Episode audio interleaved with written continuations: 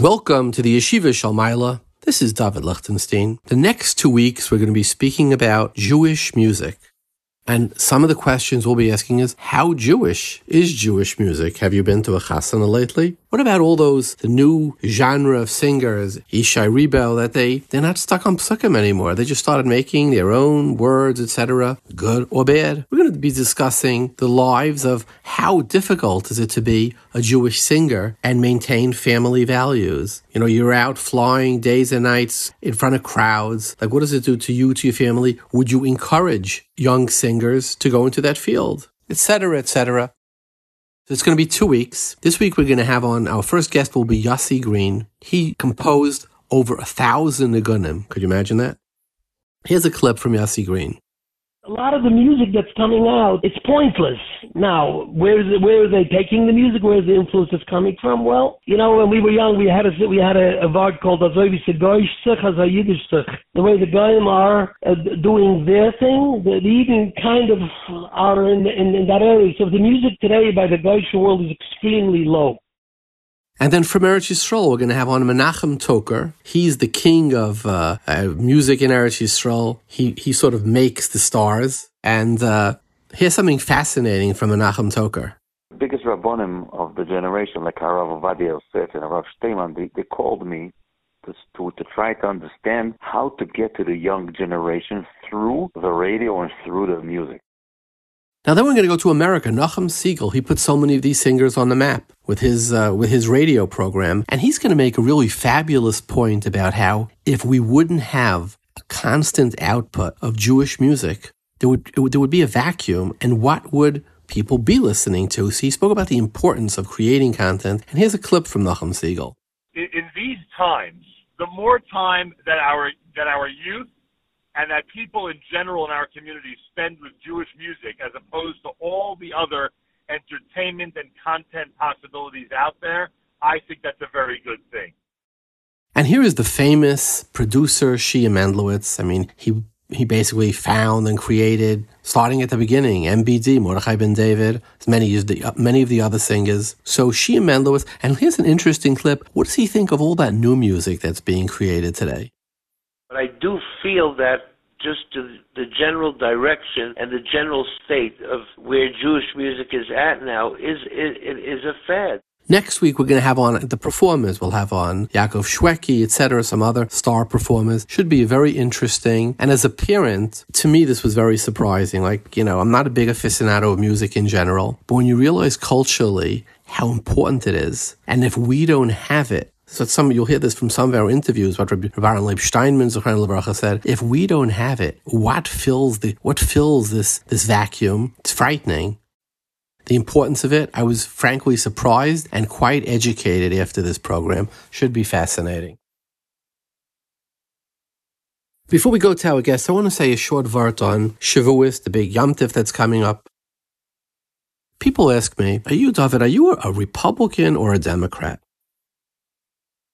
Most from people would say, well, you know, the Republicans have real religious values, belief in God, family values, etc. And of course, Trump loves Israel. So I would say I'm a Republican. But wait, wait, wait, wait, wait. I just have to think about that for a minute because the, the Republicans advocate teenagers can get guns. And not only that, besides being a teenager, even if he's tight meshuggah, if he's deranged, he's been going to psychiatrists his whole life, no background checks and they can walk into schools and just and, not just get guns, get machine guns, automatic weapons that fire 40 rounds a minute or 50 rounds a minute. Machine guns in World War II, that would be that's what they advocate without any gun control whatsoever, which is of course negative the halacha, sugin yeridea, where you know, you're not allowed to be moicher, it's lifneiver, etc. But in fact, the, the Republican solution for all the gun shootings at schools, here's the solution: no gun control, build a hospital next to every school.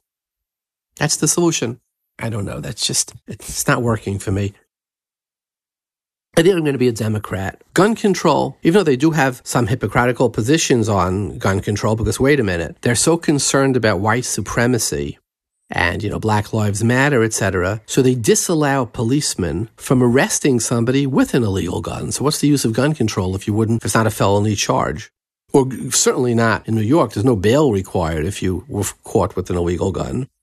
But notwithstanding the hypocrisy of it, I'm still a Democrat because I do think, I think safety of I was, you know, I don't want people running around. I think safety is paramount. So I would say I'm more of a Democrat. But wait, wait, wait.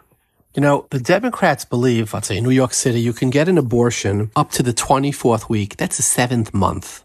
That means this is a live kicking child. I think most, even the Paiskim, like that are that are matter in certain cases, would, would be more to hear that you're right say right or close to it. So uh, a live child to where human life starts. Yeah, when does human life start, as far as you're concerned? For me, that's a very difficult, I suppose, philosophical question. I certainly wouldn't think it, it begins at, at conception. Mm-hmm. Um, for me, I would say that it probably begins around the time of natural birth. That would be my so nine nine months or forty three weeks or whatever it happens to be. You would you would believe from the basically from the day the child appears and breathes oxygen. I would say from around that time, yeah, that was when life begins.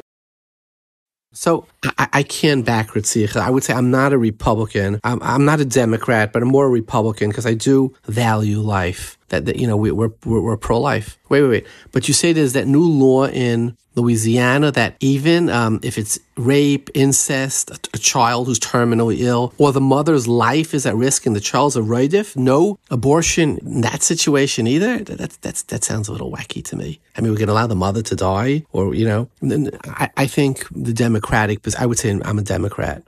But wait, wait, wait. You know, the Democrats, they believe that fourth graders, you can look this up online, as young as fourth, should be taught about gender rights, LBGTQ, and transgender, we can teach a four year old that he's really in the wrong body and maybe he should undergo an operation to change bodies.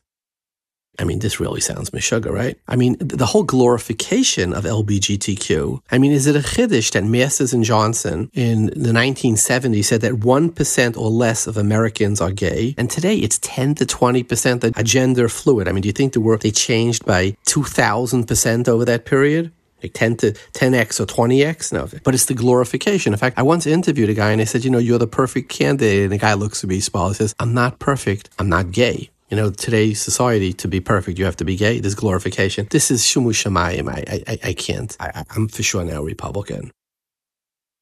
But wait a minute. You know, the Republicans say all the illegals should be thrown out of the country. Children, mothers, babies, it doesn't matter. And just, we don't want to have any illegals in our country, etc. The Spanish illegals are destroying the country, etc. I don't understand that. I mean, wasn't Klal Yisrael, weren't we always the Ger? And weren't, wasn't Klal Yisrael, you know, Asara Galuyos, Golsa Sanhedrin, we call Yisrael went Migoila Legoila. First we went to Goila Paras and Madai, and, and then we went to, to uh, Yavan and Raimi. I mean, we, we were always Goila and Goila. we are the illegal immigrant. We've always been the illegal alien. That's what V'haftem recognize the, the, the, we should learn from our experience. What are we if we can't learn from our own, our own nisyonis, our own tsar, our own pain, our own humanity? That, that, that's, that's like V'haftem. So all this, this meanness, this goes so, and it's, it goes so against who we are. No, no, I, I changed my mind. I'm a Democrat. But wait a second. Do you know that Democrats, you know, they're very pro, you can divorce your parents legally in the United States. Here's a quote. As a baby boomer, I was raised to respect our elders. Now, our motto is respect has to be earned. If your parents didn't earn the respect, you don't have to respect them. So that's parents have I have a little problem with that, right? Avichas, Here's another issue thing. Over 50% of Americans will never get married. Why? Because here's a quote. Marriage is a misogynistic institution meant to control the female to, you know, many of the liberal, and progressive Democrats against marriage. 50% will never get married. In fact, here's something interesting. The only marriage that Democrats do support, the only time, is when it's same gender marriage. That's where they support marriage. Now, this sounds very wrong to me. I mean, among other things, you know, kabidis avicha, marriage. I mean, Klal Yisrael, the first mitzvah given to Klal Yisrael is the family meal, right? Not not a chaydish as alechem, but ish celebase avay celabayis. I mean, what do we read Yom Kippur by Mincha, the Parsha of Arias, because the destruction of family is Arias. Aim, Ashes Av, This is incest. This is really destroys families. And more than anything, Klal Yisrael respects the sanctity, the holiness of Kiddushin. Zachar Hashem Shabbos Lekadshay, we give the same Kiddusha to Kiddushin and Asuin, right? So how could we be against? I, I, I, I must be a Republican, I guess. Wait, but if I'm a Republican, does that mean I'm anti-vaccine, anti-medicine, anti-science? I mean, the Rishonim were the greatest doctors, right? I mean, we, we always respected the mitzvah say of, of Hashavas Aveda too. So uh, it's a mess. Republican, Democrat, MS is Beida Michigayim. Why do I say that? Shavuos is coming. Baruch Hu Elikenu. Hivdilanu min hatayim. From the Tayim. Oh. V'nasan lanu Torahs emes v'chai olam nata We finally have a compass. Guns, Shulchan says that if somebody could be dangerous, you're over the derisive, trever, the nara, right? It's not a drabanan. I mean, marriage, without marriage, it's a kedesha, it's hefka. It's a destruction of family on things like abortion, we heard very nuanced arguments where the mother's life is at risk, kuli alma it's a raidif. If it's a very sick child, we heard from David Cohen. He brought all the riots that in these cases you can. Illegals, v'hafta you know that the Chafetz Chaim in the Sefer HaMitzvahs HaKatan says v'hafta means any stranger? He says it's somebody moves into your neighborhood, you have to invite them over if the hafta What did we learn if not empathy? So the Torah is all about we, we have a compass. The Gemara says we finish the Teichecha twice. We read it twice in the Torah. Once before Rosh Hashanah and once before Shavuos. Why should Tichle Shana v'kilul It's the end of the year, a new year, a new era is beginning. Now, Rosh Hashanah, we understand it. But what's Shavuos? What's the Tichle Shana? But when you think of it, there were two times man was born. The first time Adam Arishan was born. The second time is Shavuos. What happened? The Torah says that on Kabbalah Satira Paska Zuamasam, they became like Adam Kaidem the Chait. Adam was reborn. But there is a difference. The first time Adam was born, he was born without any instructions, without any guide, without any compass. The second time he was born, Adam was sort of the recreation of Adam by Shavuos is Adam with the Torah. He now has the manual of all these issues. You go through my Republic, Nishkin Republic, and Nishkin Democrat. What is it? Hivdi lanu minatayim, v'nasa lanu Torah semes. That's why we have Baruch Hashem beautiful. We have mishpachas and communities and neighborhoods and Havas Yisrael and the amount of chesed that goes out of it. Why the chayi oilam nata b'seichenu. I'm not a Republican. I'm not a Democrat. What am I? I'm a yeshiva bacha. Let's go to our riddles of the week.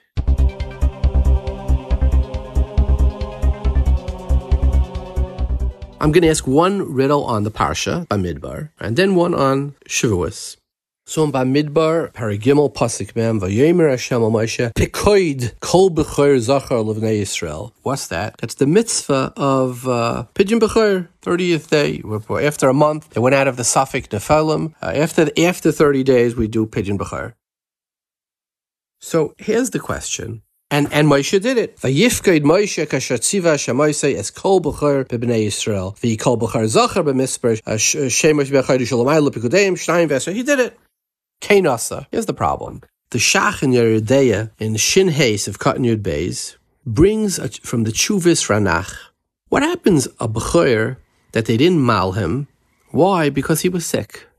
So now it's the 31st days. Yaitza from Klal Nephalim.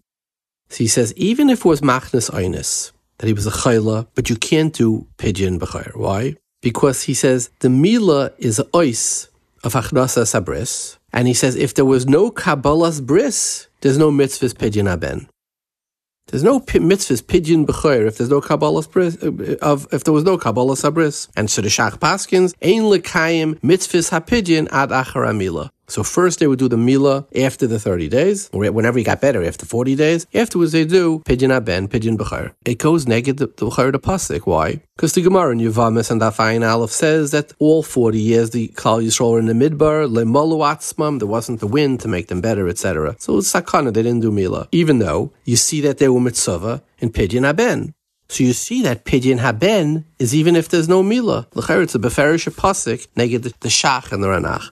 That is our first Torah. And the second Ara is it's Yedua, the famous Chazal. Everybody, since you're in kindergarten, knows it. That what? Why did the Kal Yisrael went around? He was Masaviv l'chol umay sa'ilam before Matan Torah, and he asked him, "Do you want to be Makabel the Torah?" So he went to Bnei Esav and they said, "Loy tzirtzach, Amin Nemoyav, Loy sinaf." Levnei Yishmael said, "No, no, no, Loy signav. I can't accept it. We know this from kindergarten. Chayra, it's a pella. All these isurim even without Kabbalah Satira. What is it? We don't want Lysigna. We need Lysigna, Yishmael said. Esav said, Al Charbachatichya. We need out. What do you mean? And without it, it would be Mutta?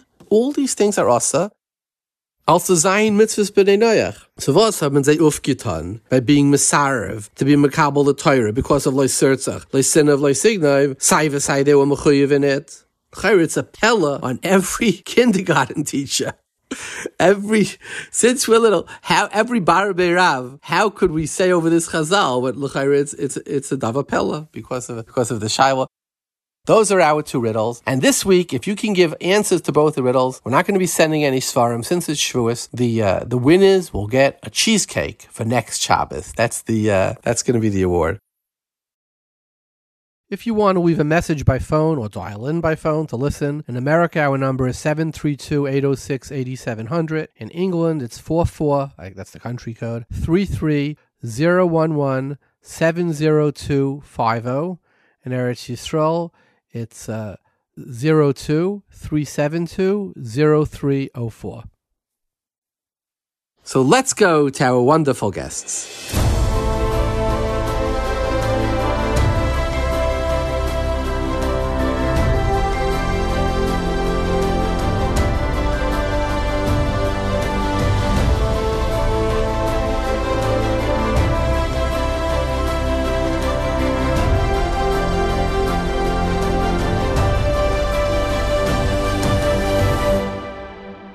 Joining us from New York is Yossi Green. He's a writer of Jewish music for the last 50 years.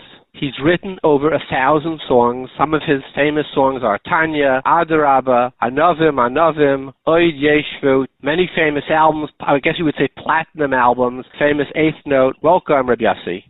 Welcome. Thank you. Thank you for, uh, for calling. Yossi, how Jewish is Jewish music? At what point do you say, you know, is is Goyish music with Jewish words? Is it still Jewish? If you take a Kanye West tune and you put on, you know, some a, a pasuk from Tanakh, does that make it Jewish?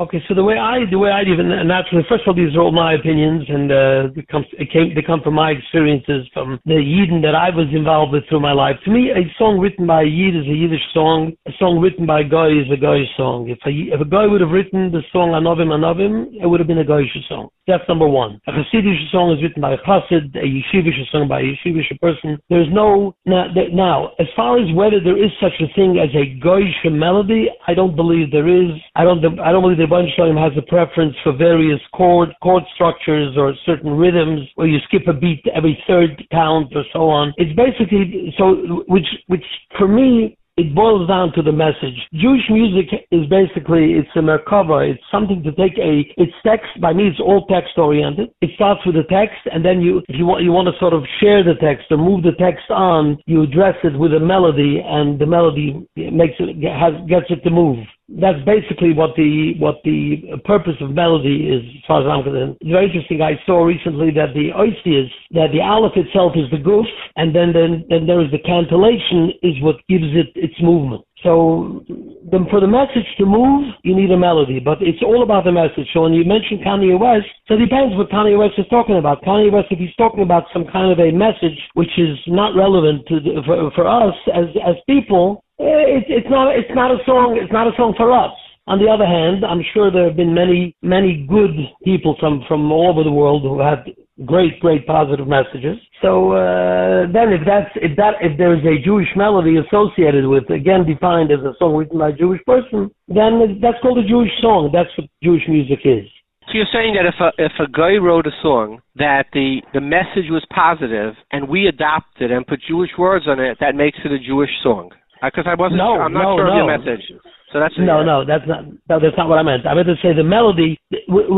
So there are two. There are two uh, two elements to, to to Jewish song, so to speak, and one one is the melody, and the other is the text. By by by me music starts with a text. I'm fine, instance, Tanya. I learned the Gemara in what's in Bruchas, and I was just overwhelmed by the fact that the other Rebbeinu having this kind of a kaviyachal dialogue between him and the and the Bishmol Kain Gadol, and asks for a brach and so on. And to me, that was like it evoked all kinds of thoughts. I mean, I was young, and and as I get older, I, I think more and more about what that dialogue was about, or I think I understand it better. So to me, I wanted to share that with everybody. I ran around showing everybody, did you see this? Did you see this Gemara? And they said no. And who didn't learn brachas of Zion? Everybody learned brachas of Zion. Yet there was something something that I that I saw in it, and when I sat down by the piano to write the melody, and the melody took off, it was complete. I had I had taken this this this concept of Tanya Omer Bishulber Elisha Pamachas Nechnasti and gotten it with a melody into a melody, and Avremel Fried, who was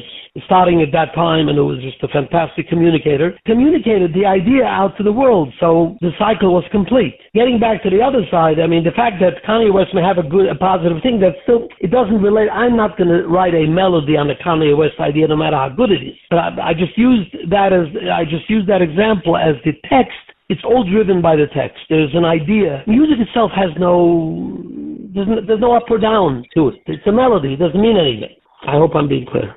Yeah, so I, I like that song. If, if it's a, if it's a song written by a guy, it's a Goyish song. The melody. And if it's by, written by a Jew, it's a Jewish song. That's that's the psak. Okay. That's the psak. okay. Question. Yes. Second question. What's the purpose in your eyes of Jewish music? Is it supposed to be entertaining or is it supposed to be inspirational? Well, what's the key purpose? Does it have okay. a goal or is it just about entertainment? I mean, you know, they have their entertainers with their lights and their, their you know, running around on stages with tight pants for hula hula, and we have our entertainers with loose pants with, with different lights? Or is our music, the hefza, supposed to have a, be different? And it's not about entertaining, it's about inspiration. How do you see it? So I see I see it as both. I see it. It starts out when when we when we when we experience Jewish music for the first time in our lives. When we're usually when we're young, it's purely entertainment. And as we move along in life, we get to see the beautiful inspiration that's behind it. Um, Klal Yisrael's all our tefillahs, everything is done through music. And I was looking at Hineni He'ani Mimas the other day, and it's a tefillah that the Shliach Tzibur goes and he's essentially addressing the Shloim. And he's telling the Shloim that I would like to be considered that somebody who has a koilah Normal has a beautiful voice. And why would that be? Why would that be? Why would that be important? Why would that be impressive? to the Apparently, we were created to respond and to be inspired by a beautiful voice. So obviously there is something to music, to Jewish music in terms of entertainment. And as far as emotionally, we know, uh, somebody once asked me a question on the Shabbos Shira week. I remember they asked me, why is it sometimes that when we kind of run out of words, we, we, we start singing or we get incredibly happy and we, we just, and somebody asks you, why are you so happy? And if you're really loose with yourself, you just you, you get to a point where the words don't really can't carry it anymore and you start singing. It's a it's a high it's a very higher it's a higher form of communication. So it really really has as you get older and older you begin to, to get in touch with the inspiration. It also it's very associative, which means for some for some reason you remember when you hear a song, you can remember exactly where you were when you heard it the first time. It's like a uh, so definitely starts out as entertainment and moves moves forward towards inspiration. And uh, what's wrong with the little entertainment? I mean mean, what the, entertainment is also part of, of, of what we do. And uh, at a wedding, we're definitely entertained.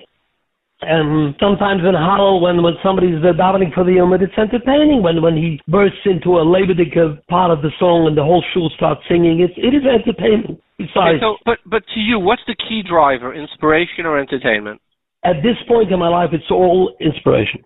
Okay, so here's here's a question: How are we doing? Like, where is you know where is Jewish music these days heading? Like when you started, you say 50 years ago, you know, is nobody wants to sing. It was after the Holocaust. Very inspiring right. songs, like you say, Tanya, Adarabba. The younger generation of singers of music, how are we doing? So again, in my uh, in my opinion, it's it's very interesting. When I was when we started out, and uh, I'm sure you're you're not far from me. When it, the, the exit plan of Klal Yisrael was that Mashiach is going to come, and we're whatever that meant, and would take us and the Tsaris would end and we would go to Israel and there would be a Beis HaMikdash come down exactly what, what it meant. We didn't really understand. But the entire exit plan was about Mashiach. Every every plan that we made that involved a few months a Hanukkah we discussed what we're going to be dressed up as Purim as a child we would add the words if Mashiach doesn't come. If we made plans to camp we'd say um, we'd love to go to this camp. If Mashiach doesn't come first but and hopefully Mashiach wouldn't come until after camp because we really wanted to go to camp. Now our songs and our message and the message of Klal Yisrael was about the Geula. I find that this Hesach Hadas, that the Gemara says, Ein Ben David Boyle Hesach Hadas, which means it's a, it's a kind of an ambivalence I,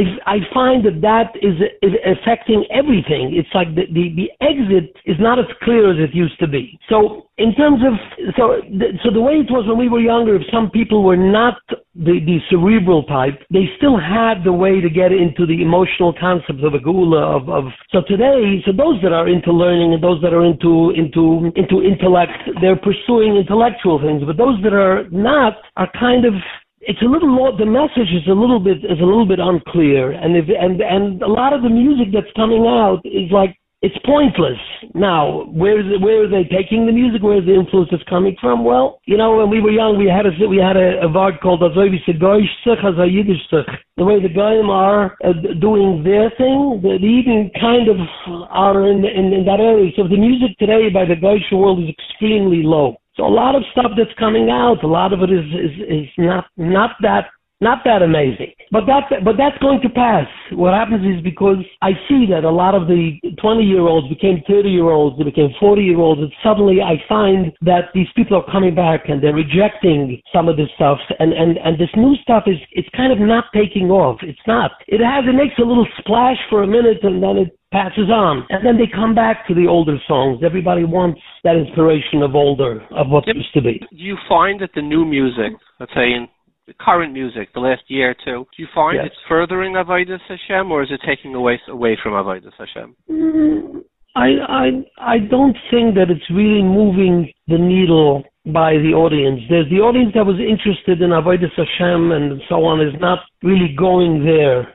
for inspiration, and those that were not so, uh, you know, they were not there anyway, so they're they're they're involved in, in, what's happening. I mean, there's, there's entertainment. It's it's mostly this is. I think it, relates back to the first question is that this music from today is pure entertainment. There's this they're trying a text is is is they grab onto a text because stuff stuff you need a text, you know, but it's not really it's not really uh, there for inspiration. And the listener hears the the, the Jewish listener knows exactly what, what whether it's inspirational or entertaining. That's one thing you cannot fool a Jewish soul, by the way. I love that. That's a you can't fool, fool a Jewish soul, and therefore right. music that is purely entertainment, we're able we're able to discern and say this is really not what our music should be.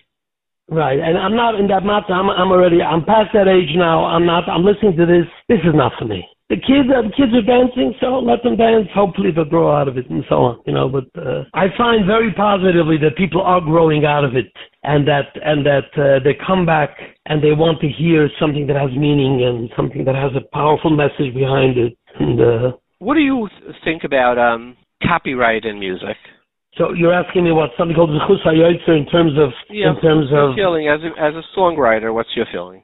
So I'll, I'll, I'll relate a story to you, which I think is a very very powerful, quick quick short story. There was a there was a deal in, about this subject in Bnei Brak, and um, they because because somebody had uh, somebody said what's what am I stealing? What am I taking? What am I copying? What's this? What is this item? What what? Show me what what's the Kenyan? How are you kind of this song? And how you know they were they got all very specific. And uh, it was brought before before before a, a, certain amount of Dayanim over there, and um, the Dayanim were leaning kind of towards that, like what's the mamish of, of something of intellect of, of. I mean, uh, they didn't feel, respectfully, respectfully to the Dayanim in Bnei Brak. I mean, yes. this goes back three, four hundred years when they came out with the printing press, and yes. they said, "Can you copy a sefer?" Well, it's also Ein Okay. Mamish. The Torah is Ein Mamish. So, and, Oh. and, and, and it was very heavily written that no, there is a schus of, uh, that's all the charamim for somebody to copy. So I'm just saying there is Right, a, there is a lot of Jewish at law that that- there is a concept that an idea can belong to a person, right? That's why every Uh, yeah, has absolutely. a chayrim on whoever prints the sefer with an X amount of time, etc. So, so I'm curious where, where, you, where these fellows in Bnei Brak are going to, but just continue I'll, your conversation. I'll tell you. I'll tell you. Okay, so I, I could respond to that. By the way, that's why there's something called a mechanical right, where because it wound up on a safer, it, it, and the safer is what the guy was making, what the Rav or whatever was making his parnasa from. So he actually printed Svarim, and it, it kind of devolved. The intellectual property kind of devolved on a physical, mechanical piece of uh, piece of goods with a mamish. But music, at that uh, the way the way these Rabbanim understood it, any and what is music really? So what happened was the other side, the side that was uh, that was hurting, had one of the Yonim had just done a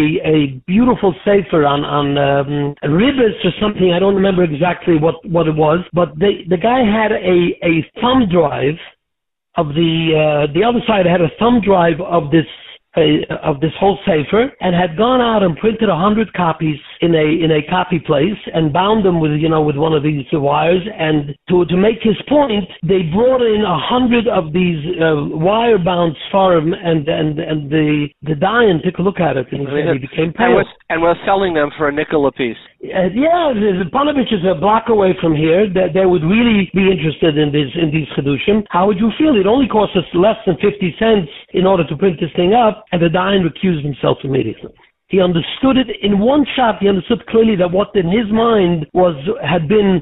And I, we, we, we- it was very clear to him that this intellectual property that he had worked on for hours, for years, at night, and then so, somehow is, is available to be reproduced physically for 50 cents. So he says, I got it. So to me, you know, it's, it's, it's very similar. I mean, so uh, it's very easy to steal an intellectual idea. And, you know, the, the, the whole Omer Dover B'Shem Amroi, maybe Gula Loilam, which, uh, which, uh, seemed a little it seemed a little um, extreme that, that that because you say something b'shem another person, you bring your geula into the world. I mean, come on, it's a nice thing to say that you heard somebody say something, a good word, and then you get up and you're making a speech. It's nice if you say, by the way, this I'm going to tell you something great that I heard from so and so. But if I, but to imply that doing that brings a geula to the world, so obviously it's a very very chashuv thing, um, um, an intellectual piece. And by the way, that that usually relates to an intellectual piece of information, right? The oimer dover b'shem amrei. So uh, you know, I, I take my I take it from there that it could actually bring a geula by saying who you got to. But but Yossi, the, the, the counter argument to that is is that most of these musicians, singers, etc., make most of their monies at weddings, concerts, etc. So the guys who, when I push your argument on them, I say, "What about you?" They say, "Well, the, the real money is not made on the albums. The albums only lose money. It's it's the fa- it's, it's the popularity it engenders that allows these people to become popular, and therefore, for a concert, he can get twenty five thousand dollars, or for a Shabbos, or for this. So therefore, we're actually helping the person by popularizing the music. What do you think of that argument? Uh, Okay, so that's a very good argument. The problem is that you have usually the guy who writes the music is not a performer. So his only form of, of benefit is when he sells the song on that particular. This was called in, in American in American law. This is called a mechanical right, and for years No, this is that's that's what they pay royalty. Well, that's Yeah, yeah, but it's the copyright was only on. You only got Yeah. paid on mechanical. There had to be an actual radio. Uh, the radio would have to play the song, or there would ha- it would have to be a, a record would have to be sold, and you got paid p- per record. But once that was done, the singer or whoever was performing it could perform it without a problem. But when they would perform it, they paid an intellectual right for it. For instance, even even today, like when all these halls, by the way, and in Israel, Baruch Hashem, we we we finally managed to implement it, is that the hall pays the the the um, the the institution in the, in America is called ASCAP, American Society for Composers and Performers. In Israel, it's called AKUM, Irgun for Comp- Compositors Umachabrim. They go to all these venues, and whenever there's a concert, there is a hundred dollar. They get a list of what's going to be performed, and they collect a certain nothing, it's a small amount of money, but it adds up to tremendous amounts of money through the years. Over here, some of them are not doing any of that. So, but today it's an understood thing already. Like, um, by the, at this point, when I'm doing an album, I'm basically granting it to Klal Yisrael because we don't make any, we don't make any money anymore. Because right now there's no, there's no more CD players and there's no more, Yeah. everything is streaming. Yes, We're at a very interesting, yes. who is your who's your favorite singer? My favorite singer. Um, I tend to stay. I'm not. I'm not weaseling out of this. I, I tend to stay away I hear from. I hear so I hear a weasel I- coming. well, not not really. You- Before I ask you, uh, before you ask you which music don't you like, I can understand. I mean, who's your fa- you you love them all? Who's your favorite? No, I don't love them all. No, I don't, definitely do not okay, love but, them all. but who's I, your I- favorite? I I have a a few. Look, uh, uh, Shulem Lemmer, for instance, uh, has a magnificent world that he's introducing, a combination of of of uh, pop and classical and chazunas that never existed. And he's a Hasidic boy. Um, Mordechai Ben David is is, is is is it's it's not even not even a conversation. He's the first one that that kind of faced faced the audience with a mic. You know, until he, you know, people ask you what's the chiddush about about about Matcha. I said until Matcha, the the way Klal saw a singer was with the, from the back of a talus. You know that the person should actually turn around and face the audience. Avremel is the is the interpreter of, of, of Jewish music and gets better all the time. Um, I hope God has this voice that if you if you experience it doing slichas, I'm telling you, you can see that the bunch of can give somebody a whack with a with a person's powerful voice. You know, so Yeah. uh, once they're in, put it this way, it's not a favorite. It's getting to a certain level. Once they're in that level, they have their way of, and, and, then there are all the people that are coming up, coming up. You know, they're they're starting, they're trying. Some of them fall out. Some of them are, you know, uh, obviously we're not uh, being older. We, you know, we all grew up with these singers. We grew up with Matzah, with Avremel. We, we, we learned how to be inspired the same way. The younger kids, they're not there yet. They have their own, and hopefully that their singers will inspire Who's your favorite? Who's your favorite of the younger, or, or am I pushing? I'm pushing my no, model. no, y- you know, I, I don't have a favorite. Okay. I don't. I really don't. me Which ask you means a I don't. I don't like them that much. yeah, so you're a tremendous Baal With a, a, a, a, large idea of Hasidus. Share with us, if you mm. can, I'm putting you on the spot, one of your favorite Hasidic Maises. A Maisa that moved you. You you were close to the Rimnitz, weren't you? Uh, I was I was over here. I was scared like I was so frightened Tell us of him. I a can't story. even tell you. Tell us a story of him. Something that moved Um, you, not a not a Maya, something that moved you. So first of all, the fact that that he was a person that fasted probably 50 years of his life. Um, he wouldn't eat or he wouldn't eat or drink before before Mariv.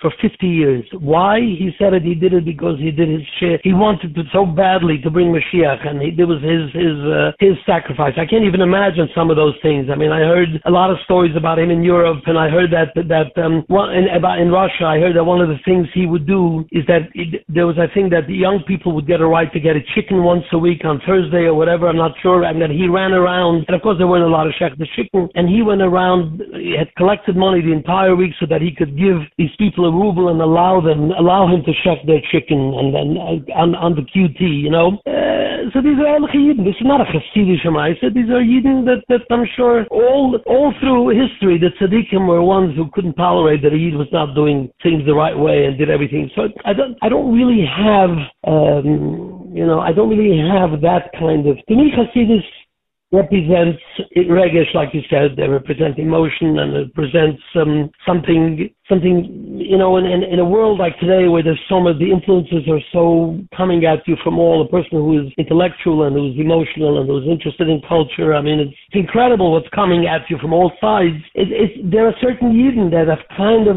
created these, these pockets where people can sort of, uh, you know, you can grow in, and, and you can raise a family in, in a sviva that, that wants to keep Eden happy with each other, getting along with each other, having Kadeshim, listening to Torah. So th- th- that Hasidus represents that to me. You know, like there's a community, uh, the social aspect of Yiddishkeit. You know, I don't really have so much a specific Hasidic Maisa that that does it for me. You know. I learned a lot of Hasidus. I try to, I try to understand because I see that there's a whole other world besides Nigla. There's a whole other world that, you know, that we're talking about Siyam Hashas and Siyam Hashas and Siyam Hashas suddenly there's a whole other world out there. There are people that write Sfarim that are you can uh, bookshelves on the on the on the kavanas of the Rashash. I mean, what is going on over there? I know nothing about any of that stuff, and I, you know, so that that's all part of Yiddishkeit, part of part of the Hasidic world of Yiddishkeit, where I stand. Yossi, I've been listening to your music now probably for uh,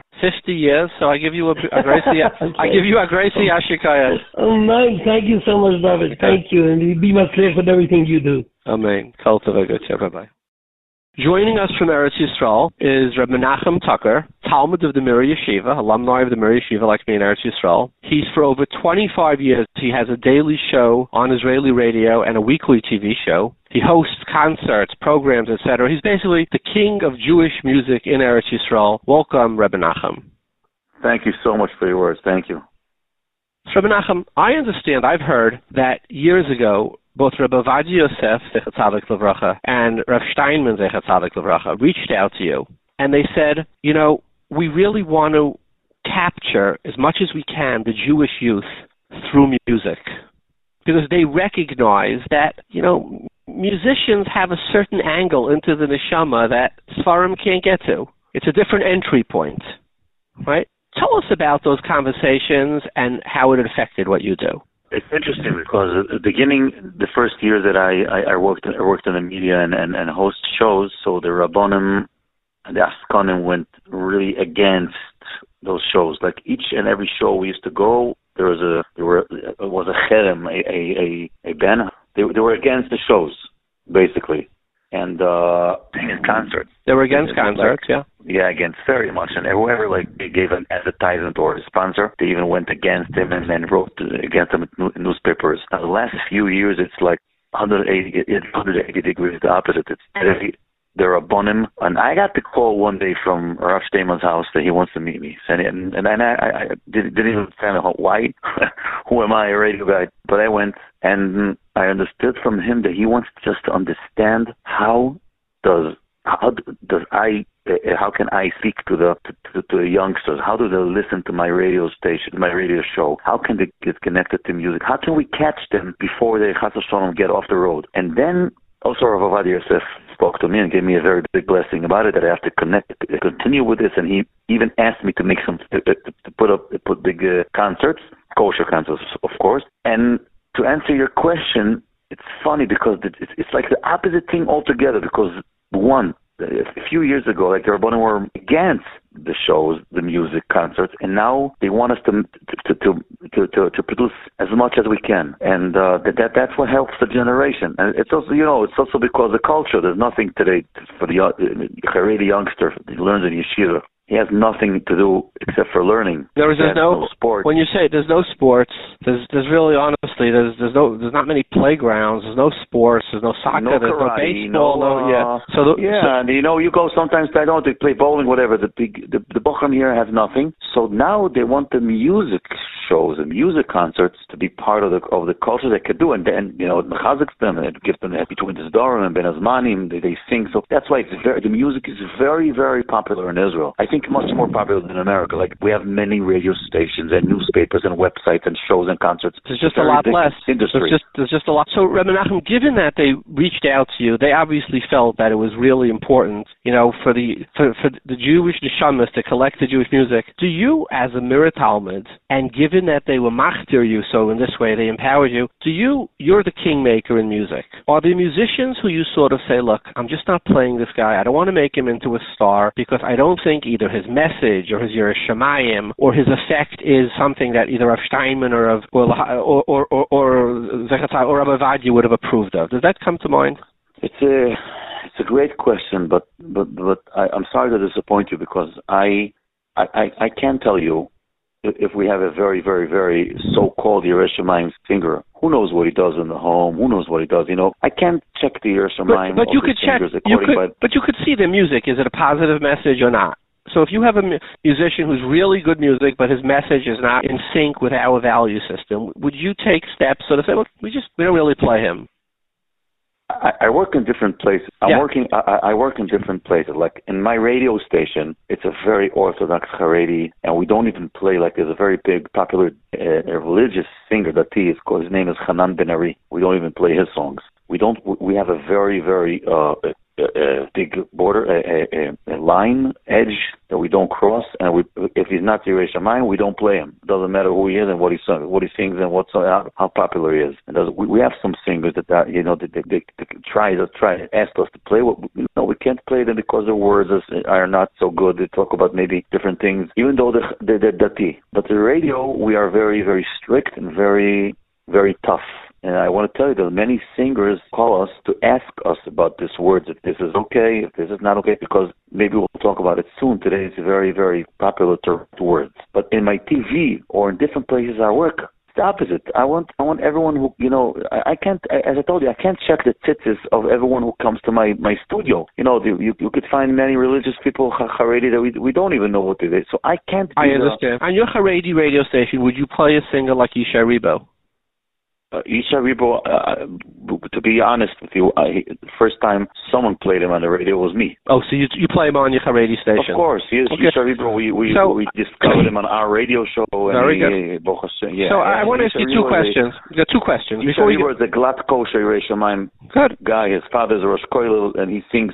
He's like one of those poems that wrote, used to write Lechodoidi. I understand. Question. Yeah, wait, wait. Before, I'll go through in a minute. I want to ask you one more question. Do you think, given as a as a given what Rabbi Vadia or Steinman, etc., do you think people who play at home regular American rock and roll, do you think it's damaging to the kids? In Israel, 99%, you know what, 90% of the Orthodox Haredi uh, people would never play those songs to the kids, and I'll tell you why. Because there's enough of val- enough in our market. There's enough songs, popular songs, singles, clips, singers that, that bring us the good stuff. We don't have to look in different, in different, you know, the old We don't have to look in different grass of different people. So maybe it's a question for your American audience. People here in Israel don't listen to this music. But I'm asking you, I'm asking your opinion. Do you think, given your exposure to music and given the, you know, inference of the Gedolim you've spoken to, do you think it has a negative value playing uh, American rock and roll to, to children? Yes. You do. Question. I agreed. Question for you. There's a new style which never existed before. It's honestly, I don't know how old it is. It's a couple of years, not more. With with singers like Ishay Ribo. Whereas instead, it used to be you would take a niggin, a words text from Chazal. So you, it was usually psukim. It could be a Gemara. It could be a Chazal. It could be from Slichas. And they would try to make a melody around those words that sort of fit that text right? Today yeah. you have singers like Ishay Ribo. They're making, I honestly don't know what to say, some of words of poetry. I guess a, a poetry salad, little piece of a chazal and a little piece of this, etc. First of all, did you get pushback from the Haredim about it? Like, hey, you know, it's not, it, it's a new derech. We never had this. And B, two-part question: Did you get pushback, and is it a good or a bad thing?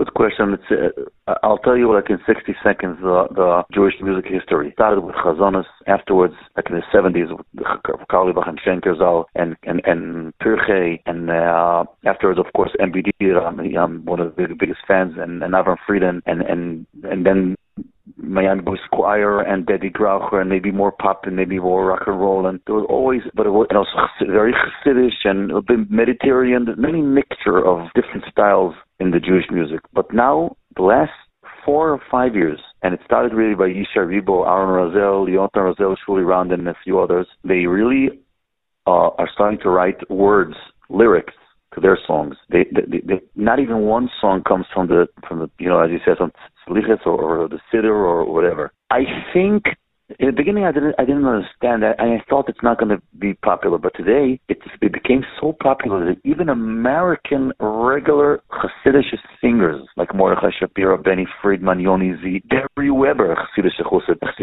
they all sing at least one or two Hebrew songs in their in, in their album, even though part of them don't even understand what they say because it became so popular. I can't tell you if it's good or bad because the generation like it. So maybe for this generation that are, you know, we want trying to yeah, there's many, many, many um Italian challenges for the for the Bochurim and for the girls and for the boys and for the our generation these days, you know, outside and cell phones and internet and Arabs and I don't even know what. There's many, many, many, many challenges today. And if they write the words that touch their soul, touch the neshama, so maybe you know, maybe maybe they did a good thing. But we can't uh, argue with the facts. The facts that it's, it's so popular today. You're saying that we have to keep up with what's talking to people's hearts and their emotions, And just like straight to their L'Chadaydi, emotions, yeah. just like L'Chadaydi, you say was written by uh, Reb Shlomo Alkabetz. He made it up. I mean, so why can't we today have new Reb Shlomo Al why can't we have new Paitanim who are Erluchidin, who are writing songs about your Shemayim and Havas Hashem and Avodas Hashem and Havas Yisrael? Like you know, you had you had Yehuda Levi. I mean, the whole all, all our kinnis, all our all, all our sliches, all our machzorim are full of piyutim that were written. Why can't we, especially there are more Hebrew speakers today than there have been since the Churban Abayis? Shouldn't we be writing beautiful piyutim and turning these piyutim, when necessary, when possible, into music? That's your point. It's yeah, and it's exactly what you're saying. Uh, by the way, the crowds, even in America, you could see those singers, Akiva and and and, and Isha of course, they come to America and they sing before American. If thousands of American people, part of, as I said, don't even understand a word what they're saying, but it touches their soul, it touches the neshama, it touches something is is like you said, like Shlomo Kabetz, like Vida Levi, like uh, all, you know all those Shalom Shabazi, all those, the all you know like Isha words. Sometimes, if you read, look into his words words. You know, it's like uh, um, He has he has words that if you could see, check up, it looks like he wrote it a thousand years ago in in Spain. You know, that's it's it's very deep. And I thought, as I told you, that maybe it's not gonna be so popular. But you know, as I told you, everyone today likes it. Everyone looks for those words, and you know what? You, you know what's the biggest fact? When was the last time that you entered and you went into a wedding, a chasana? Well, I'm not a big wedding goer, honestly. Jeez, I go to two weddings. A, I go to two weddings a year. My nights, um, my nights by me are kodesh. I don't go to weddings, so you're asking the wrong question. Okay. But if you go, if you would go to weddings, the last song, the last new song, you know, the wedding is like a playlist, the newest uh, right. hits. The last song there, like, is from Samchem or different songs from like ten years ago. No really Hasidic to Jewish song made it to to to, to the weddings like the last uh, five six years. Why? Because the most of those songs are you can't sing at weddings. It's words. It's it's it's it, you understand what I'm saying? Yeah, you know, I, I think you're touching on an idea that I think it's a controversial idea. Yeah, uh, but but I'll but I'll tell you what I feel. You know, I just we opened up where I live, called it the Shul of Rabbi Yisrael Baal Shem Tov. It's styled after it, and we started doing uh, Shabbos Mevarchim, a singing Friday night, because yeah. because there's nothing worse than when when Yiddishkeit becomes calcified. It becomes like it becomes mitzvahs anashim elumad. There's no there's no emotion left in it. There's no, we're not speaking. I mean, isn't tefillah supposed to be where we we speak to kavayachol, right? It's supposed to be where we. So my point, it's supposed to be where we connect, and and every generation has its way of connecting. My father, the connected through Modzitz and Agina. Today, nobody's interested in Modzitz and So and our children will connect a different way. It's and it's you know which way. And, and you could be sure one thing. We could be sure one thing. Anybody who's against the new music, I guarantee you one thing. And you're the expert on music. Tell me if I'm right. Pick your favorite niggin. The most heartzige chassidish niggin. I promise you, that was not the way they were singing in the Beis Hamikdash Television two thousand years ago. They were singing Mediterranean. I don't know what they were singing. It wasn't like today. So what is? So why didn't they say us asim and atayra? Every generation, like it says by Moshe, the chatzaitzres of every generation have to be buried, and you need new chatzaitzres for every generation. And if this generation's way to connect Hashem is through making piyutim, etc., etc., that's that's the way to connect. You can't use last year's chatzaitzres. Every generation needed their own chatzaitzres. Chatzaitzres were not passed on. That's Allah, right? And also, and also let, me, let me add, let me add, uh, right, you're right. And let me add also, of course, all those uh, musical slichas and musical uh, in how it's you know some people come to me and I promote it very much on my show. Some people come to me and say, "Hey, Menachem, what is it? You bring a guitar to a guitar to show." So first of all, Beit English had had, had music, um, uh, But second, like you said exactly, if thousands of Bochum today want to connect and want to cry and want to say sorry to Kodesh Baruch Hu and Slichas while they singing Machmise Rachamim with the guitar, or or or Hallel jumping like Hoidu Lashem Kitoy, but singing with their heart and without it, we go to show and say Hoidu Lashem Kitoy, without Chas Shalom saying you know But it's a different generation. We have to catch them, and we can catch them through the music, through words, through musical uh, um, uh, davening, of course, according to the halacha. But uh, people, I, you know, and I'm talking especially to your to your to your audience that have kids. You know, the older people, give your kids, give your your boys, your your your daughters, give them to to be connected with those davening. Let them go Kabbalah Shabbos of Carlebach. Let them go to Hallel musical, Slichas. Let them go to Jewish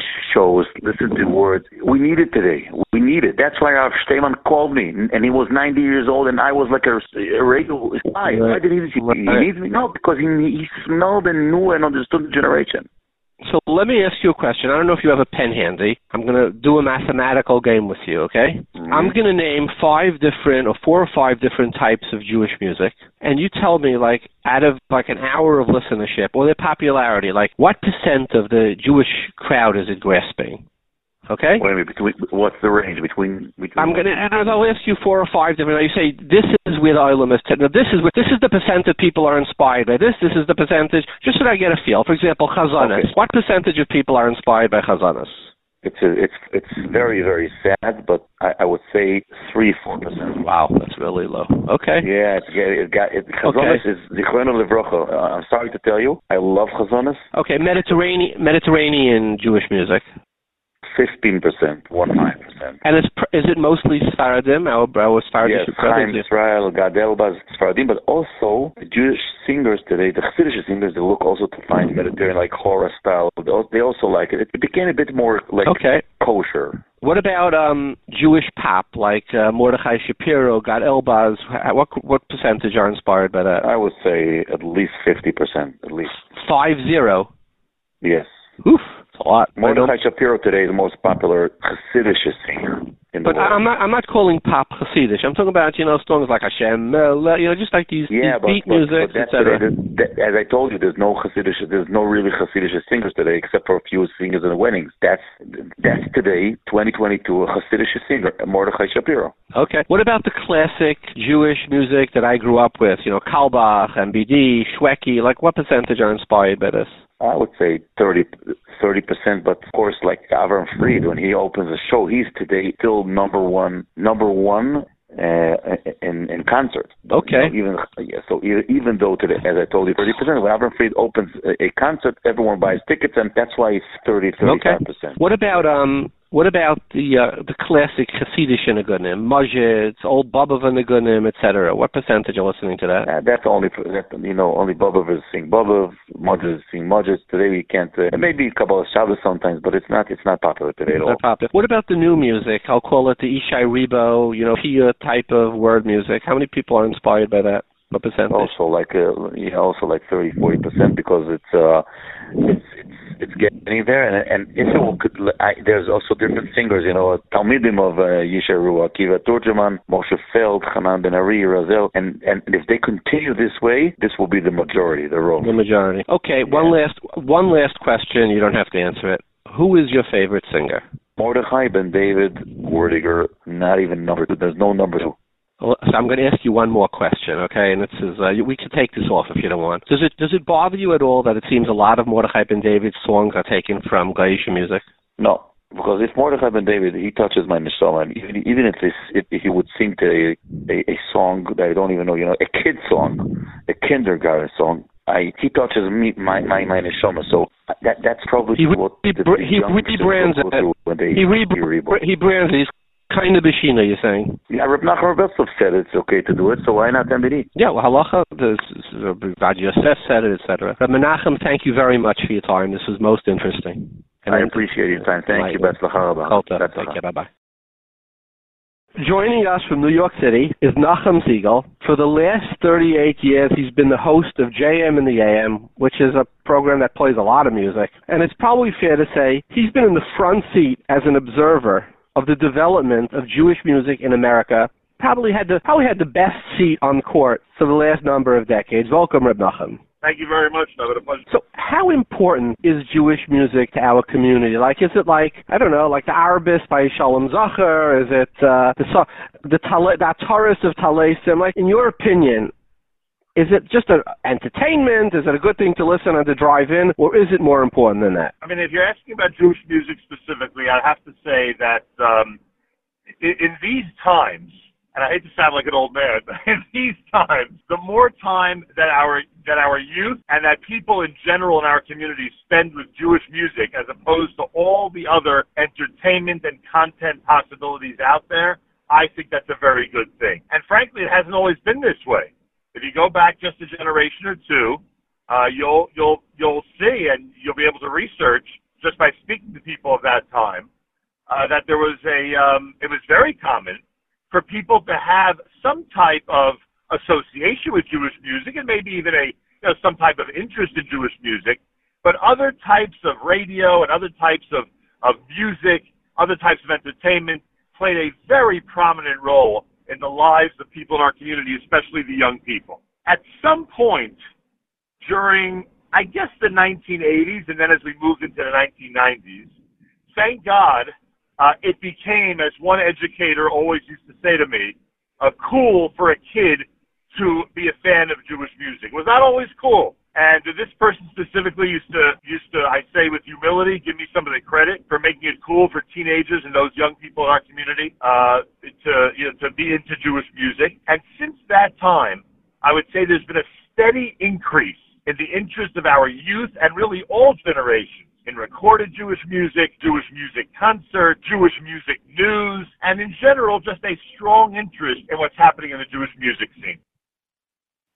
Nachum, you're saying a point that very powerful point. You're saying that if they're not listening to Jewish music, they're listening to I, keep coming back to the proverbial Kanye West and and hip hoppers and rappers or podcasts.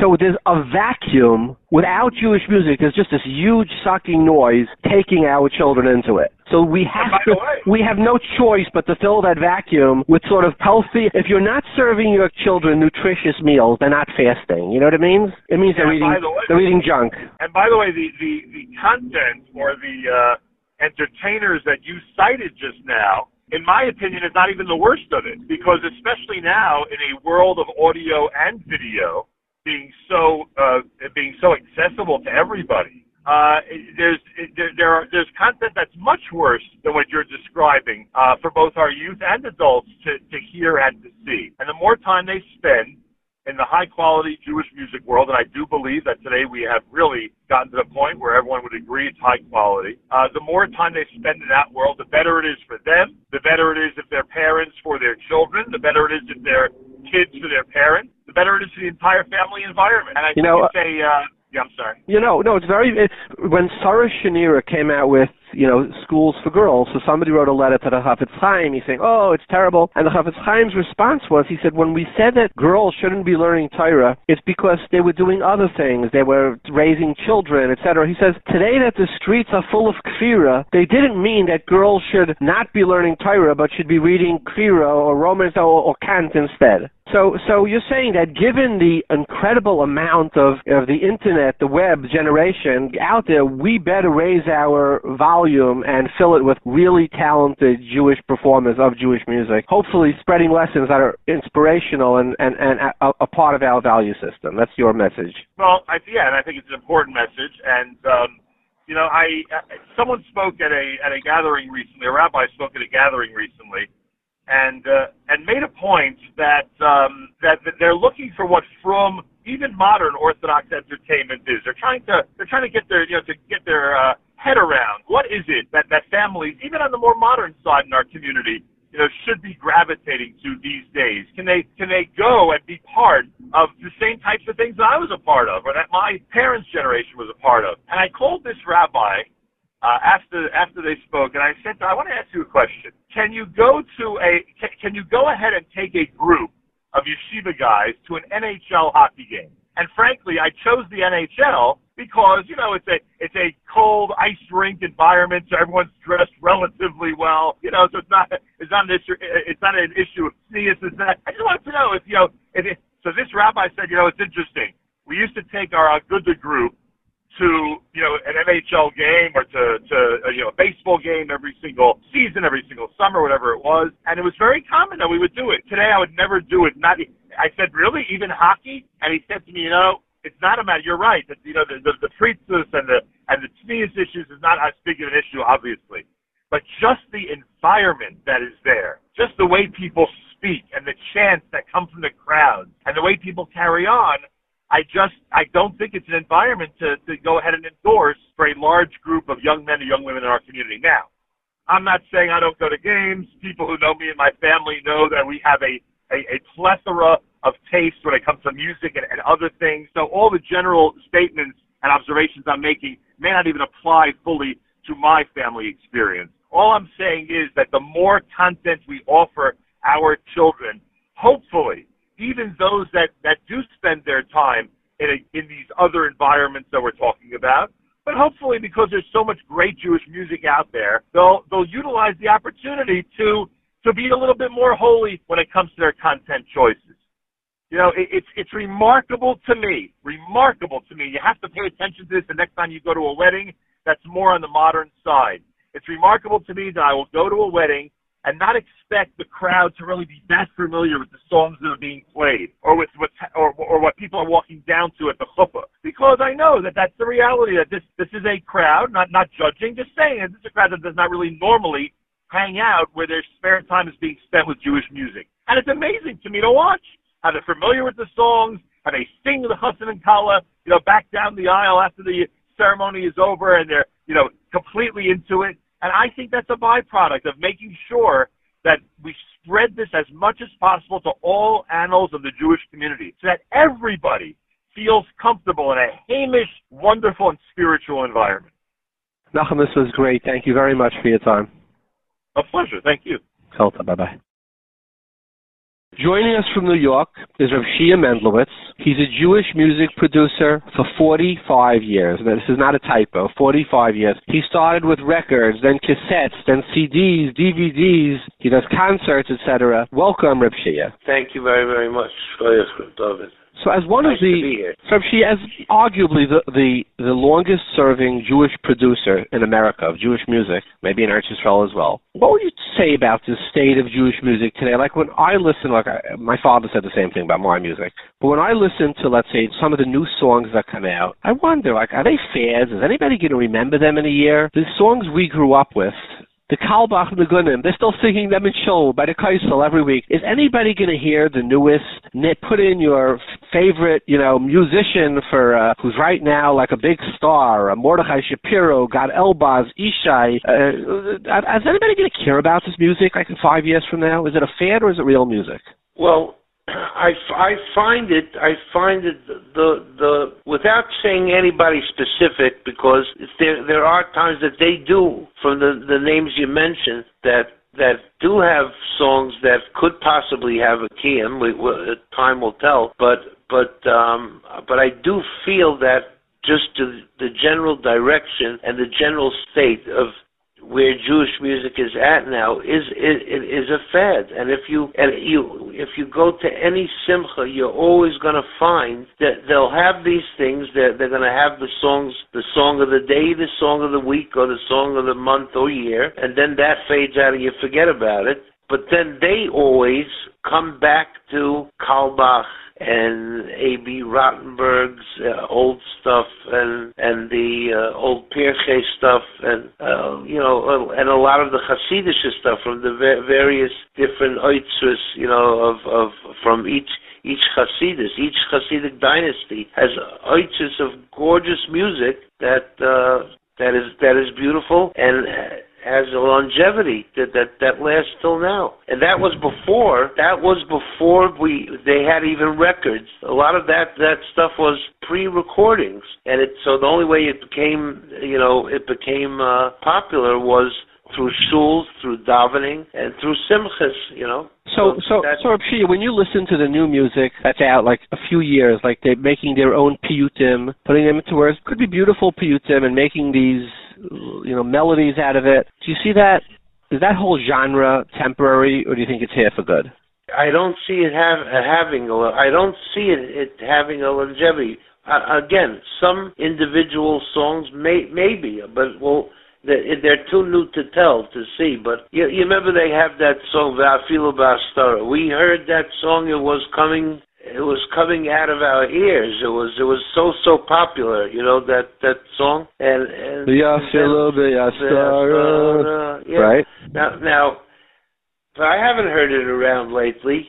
You know, and and that was one of the good ones. And but but I'm talking a a, a just I just feel that the entire th- uh, identity that that we call that we call Jewish music the the the whole thing that we call Jewish music, we need to preserve that and keep the Jewish in the Jewish music. Because listen, over the years, over the years, and b- before I was born, and before you were born here, it was the, the songs came from where where people lived, and they and and were that that's what they were influenced by. But what, but but but when Rebbe's composed then, or there was specific composers for each Hasidus or whatnot that that composed stuff, that, that there was a special kind of Yiddishkeit. There was a special ingredient that was that was added to even the stuff that you know that was from around that time or, or around the place where they were living, and which made it made it Jewish and Yiddish and and separated us from everybody else. So Do you do you feel like a niggun needs a siyata d'shmaya to have longevity? without a question, without a question, uh, and and yeah, I, I'm I'm going to tell you something. There's a song that unfortunately, unfortunately, I used to have. I had a, a, a very bad habit, and I used to smoke cigarettes. So in 1993, I I uh, I it was a Motzei Shabbos, like two, three in the morning, and I didn't smoke in my house. So I went out into my driveway. I had a a taiva for a cigarette, and I went outside. And a song, Hashem sent me a song. I didn't. I, I I'm telling you right up front that I had. I did not work on the song the way you know the song. It became it became a Weltsnigen it uh, till today, and um, so it, it was something that I, I never you know, that I never worked on, but it had the longevity. And why? Because, uh, listen, everything's from the Abishter, but it it had such siyata d'shmaya, like you asked me. You know, you know Which- the which song was it? Taiva Mazel, Yeah. Taiva Mazel, that, that That's your song. me That, Your yes. song. Wow. Yes. Yeah, it's a wow. I was zeicha, I'm zeicha to be at everyone's simcha in one way or another, you know. But that that that came strictly from siyata d'shmaya, not from me doing anything, you know.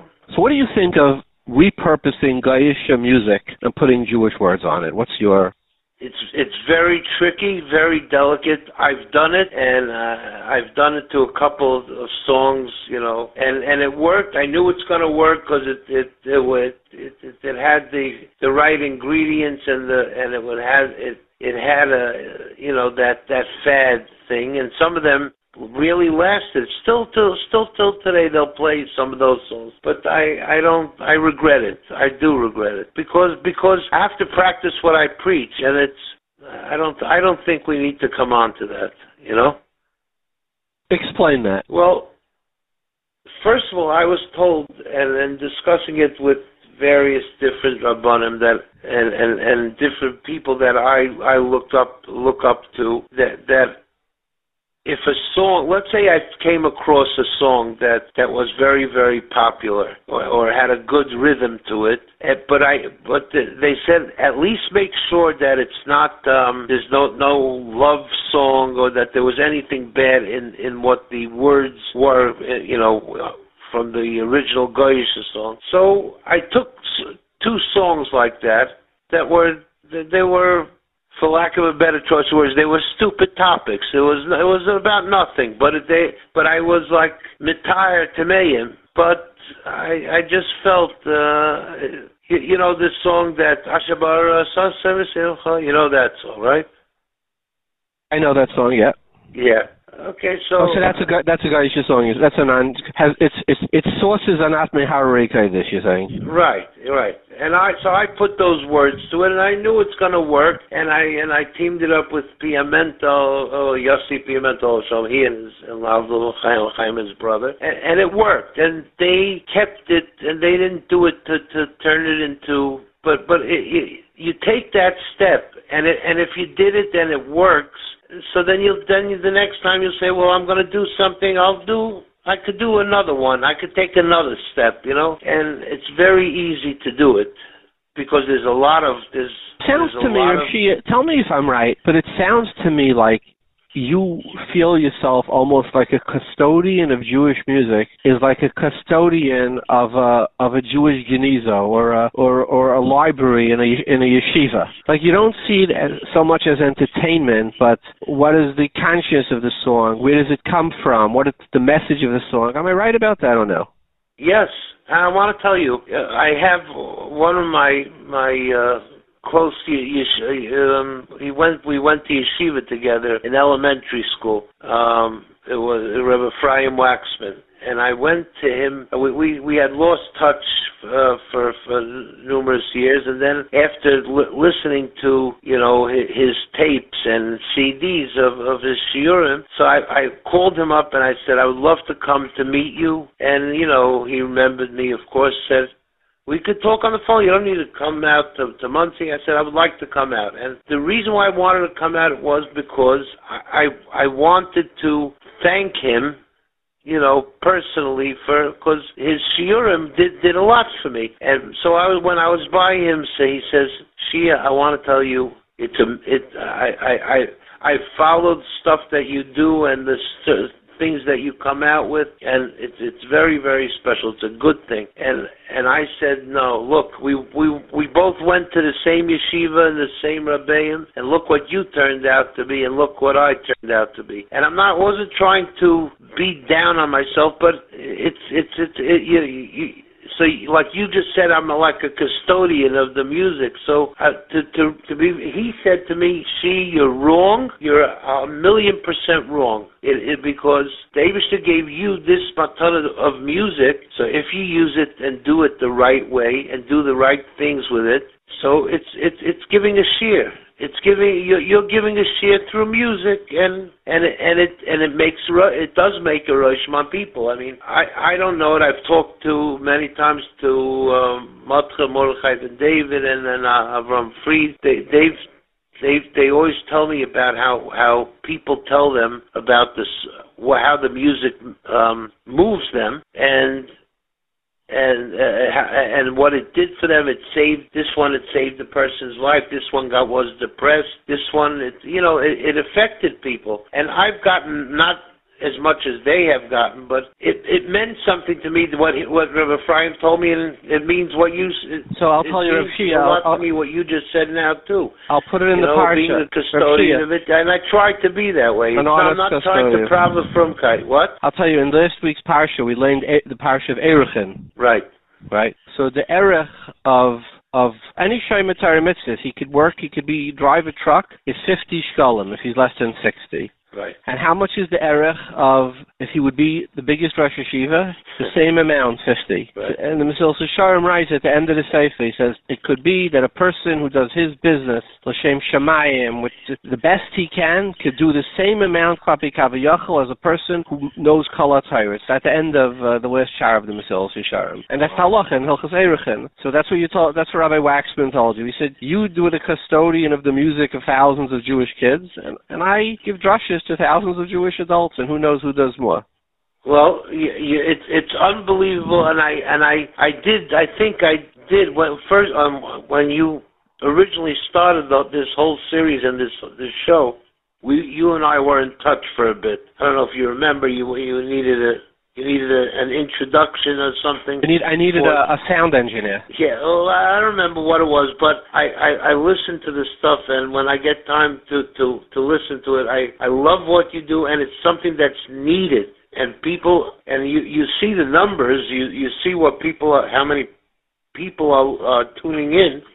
It's it's needed. It's because there's toichen to this, and and the, the the topics are are very important. So I would assume, I guess, to some to some extent, the same thing is going on with Jewish music. And Question for you. not, huh? As the custodian, I ask you. I've heard from people, parents, they come and they say, I made a chasana. My band cost me, they said the cheapest band we could get was like $13,000. My daughter wanted a singer because all her friends have a singer. That was another seven or $8,000. They said the cost of the music at the wedding was $20,000. He says, I only make X amount a year. It's mama's blutz. He says, how do we, is that something, like, how would you address that? Or you say, look, it's capitalism. People charge what they can. listen so so the the it, it's a very important, and I feel very, very, very strongly about it. And yes, it is my parnasa. I I've been booking bands since I've gone into this business, but where it, it where it turned to, like you know, you, you talk. Let, let's go away from the music just for a second, but pick anything else. Uh, the, the the meal. You could have a meal uh, which is very balabatish and very nice. So it's not the the most upper class thing that uh, somebody that is very well to do. And their Abishter gave them uh, uh you know X amount to, to be able to spend, and we don't know, but but but the the the, the lot of lot of very big gevirim that whenever they're going to make something for themselves, they make sure that that there are other chasanas that they that they know of of people that can't afford it, and they're doing their thing. But but that's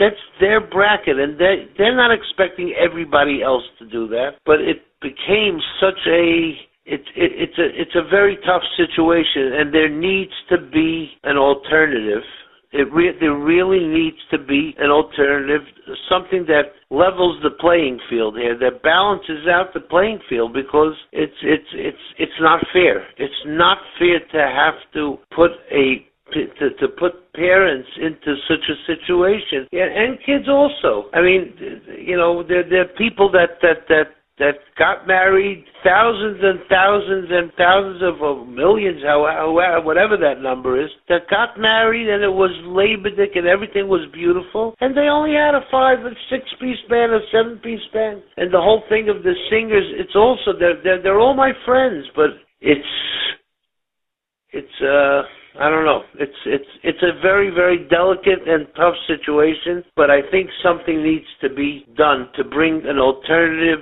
and uh, to, to that, and we should change it that we don't not with takonas and not with that, that that that for some reason that doesn't work either. It's a nice thing to help them out with the the, the takonas thing, but I think people should know. Okay, you you know, for for for certain people, they could go ahead and get uh, the, the the fanciest cars and the fanciest uh, what whatnot and and the fanciest jewelry and, and and everything. But then there's other things, you know. You, you, are people that buy watches that are hundreds of thousands of dollars. My father some used to say, but I, you know how much this watch cost? I don't know. It was he wasn't trying to be cheap. He had he had he bought a twenty dollar watch once. He just bought. He says it tells the exact same time as the other one. You know, so I guess you got to follow the put everything in the right perspective. Huh? Some some some a Gavir came into his show and he showed my father's watch. He said it was three hundred thousand dollars. So my father said to him, "Watch its Mila." He says it keeps time to within one second a year. So my father looked at him and he said, "Tell me, what are you going to do that second?" Oh, oh, great! That's Givaldic. That's a Givaldic comeback. Very good. Reb Shia, this was a great honor to have you. Thank you very much for your time. Thank you very, very much for having me. Thank also, you. Bye bye. Also.